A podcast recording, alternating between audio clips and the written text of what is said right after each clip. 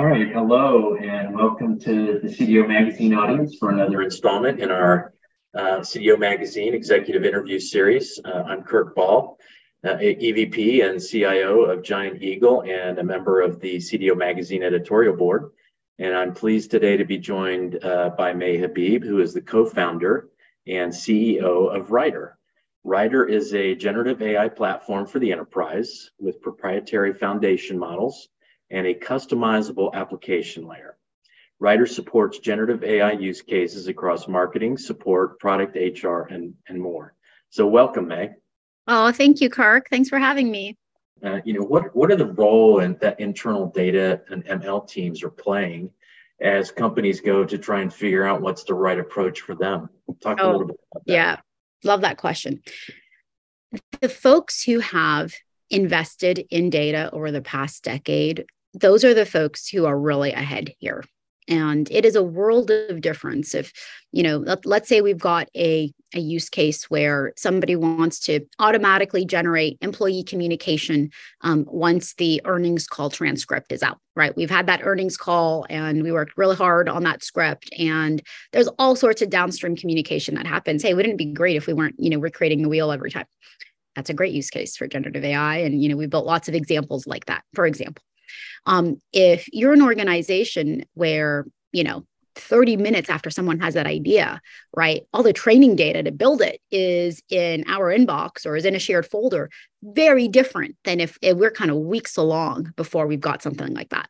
And, you know, and that, that's a that's a smaller kind of sample set type of example. In retail, you know, sometimes to retrain a model or to do a big fine tuning because you know we need to automate a process completely with no humans in the loop then we need thousands of examples. And if we have to ocr that out of you know manufacturer labels very different type of um, uh, uh, um, speed than if we can hook up to you know a, a snowflake database right and um, kind of do this via api and so the the the culture set by a lot of these data and ml teams um, across the business functions we are seeing have um, a big impact on how quickly uh, uh, companies can get value out of generative AI solutions for sure. So, you know, they have a big role to play before we even get to day one. so, you mentioned a term that I want to dive in on a little bit. I want to double click on, uh, and it's uh, human in the loop. Mm-hmm I think there's a lot of concern amongst employees in an organization. Is my job going to go away? Uh, what's going to happen with this? Am I being replaced? Um, talk about best ways to, for, for, instances where you see the application of writer.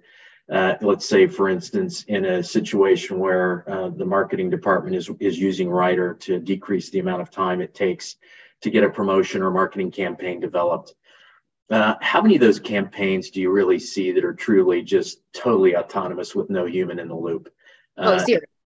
Exactly. And so yeah. that's, I think that's kind of the point, right? It's, yeah. this is not a replacement. This is an accelerant. It's an additive. It's, uh, it's helping uh, supercharge uh, getting work done. And it's really a combination of a partnership between the human and the generative AI capability to really accelerate the volume and velocity of, of capability and work that can get done. Is that kind of consistent Absolutely. with what you're seeing?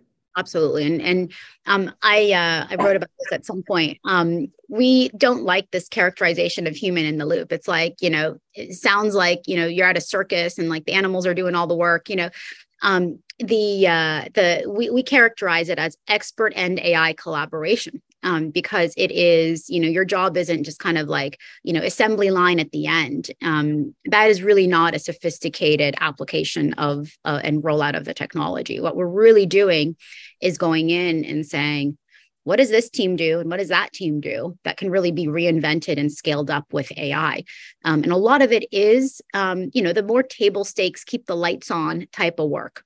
So everything from i'm always going through you know these influencers and the videos that they posted and the comments that they've made in forums. And that's you know responding to them and analyzing those videos etc that's 80% of my day. Gosh i'd love to actually like have time for the relationship building that is like my actual community manager job and so we are reinventing those workflows. And so you're getting ai to really do some heavy lifting on the the more time intensive work so that the expert can do you know the creative piece and the piece that only they can do the piece that requires kind of the the human to human um, uh, type of, of relationship building and just even mind space right to think about what could happen next. And, and i've been very excited in our customers who have gotten um, um, really enabled here. And it hasn't happened you know probably not a single customer where you know we or they feel like they've made like absolute complete use of the technology and they're fully implemented et cetera. It's but it is happening now on a team by team basis. But the teams that are really excelling are there teams now that are kind of breathing a sigh of relief. They don't have like you know 50 hours of work to do a week that is not as creative as they'd like it to be and they're freed up to do a lot of the second order things that they've always wanted to, to do. So you know the the use cases that um, uh, people have for writer once they're at that point you know that's kind of the the really cool next level type stuff. Yeah that's that's a really good distinction and i appreciate you uh, you know, talking about the difference between talking about a collaborative relationship between generative AI and the, the team that will leverage that tool versus just calling it human in the loop. Human in the loop basically says that the generative AI capability is a superior level of intelligence, and the humans just brought in uh, at the end just to kind of do final checks, right? When yeah. in fact, really most most most of the time, or I think all the instances that I've seen, it's really a collaborative uh, set of work that's going on, uh, and it really is the two uh, sets of intelligence coming together that really yeah. creates something that's really really spectacular and doing it in a time frame uh, that is absolutely amazing. So I think that's a really good distinction that you bring up. So thank you for that. Yeah. Um, so, any other tips or any other suggestions as companies look to uh, inject generative AI into their enterprise? Uh, things that they can do to uh, make sure that their employees, their associates are willing to adopt uh, the, util- the uh, utilization of this type of capability? And then what do they need to do to upskill uh, those team members so that they're fully capable of, and they're fully capable, but how do we get them prepared to take advantage and have a really uh, rich partnership between the generative AI capability? Yeah, great question. So, what we're seeing in the data is really interesting. Um, we ask people how productive they are with Writer, both just in their day to day and on a task by task basis. And the majority of folks, over 70%, say they're at least 30% more productive in a whole day, which is like really astounding type of type of results. And the execs are very happy about that, right? That is um, you know, a um, it, it opens up um, incredible potential for you know headcount avoidance and um, productivity increases and just growth potential. What I think is extra interesting when you double click, there are depending on the company, 10 to 15% of those respondents who say they are 200% or more productive. Um, and I think that's really interesting, especially as I think about, you know, the, the, the features on our roadmap that help connect, you know, generative AI to tooling in um, kind of a workflow, automated workflow based way.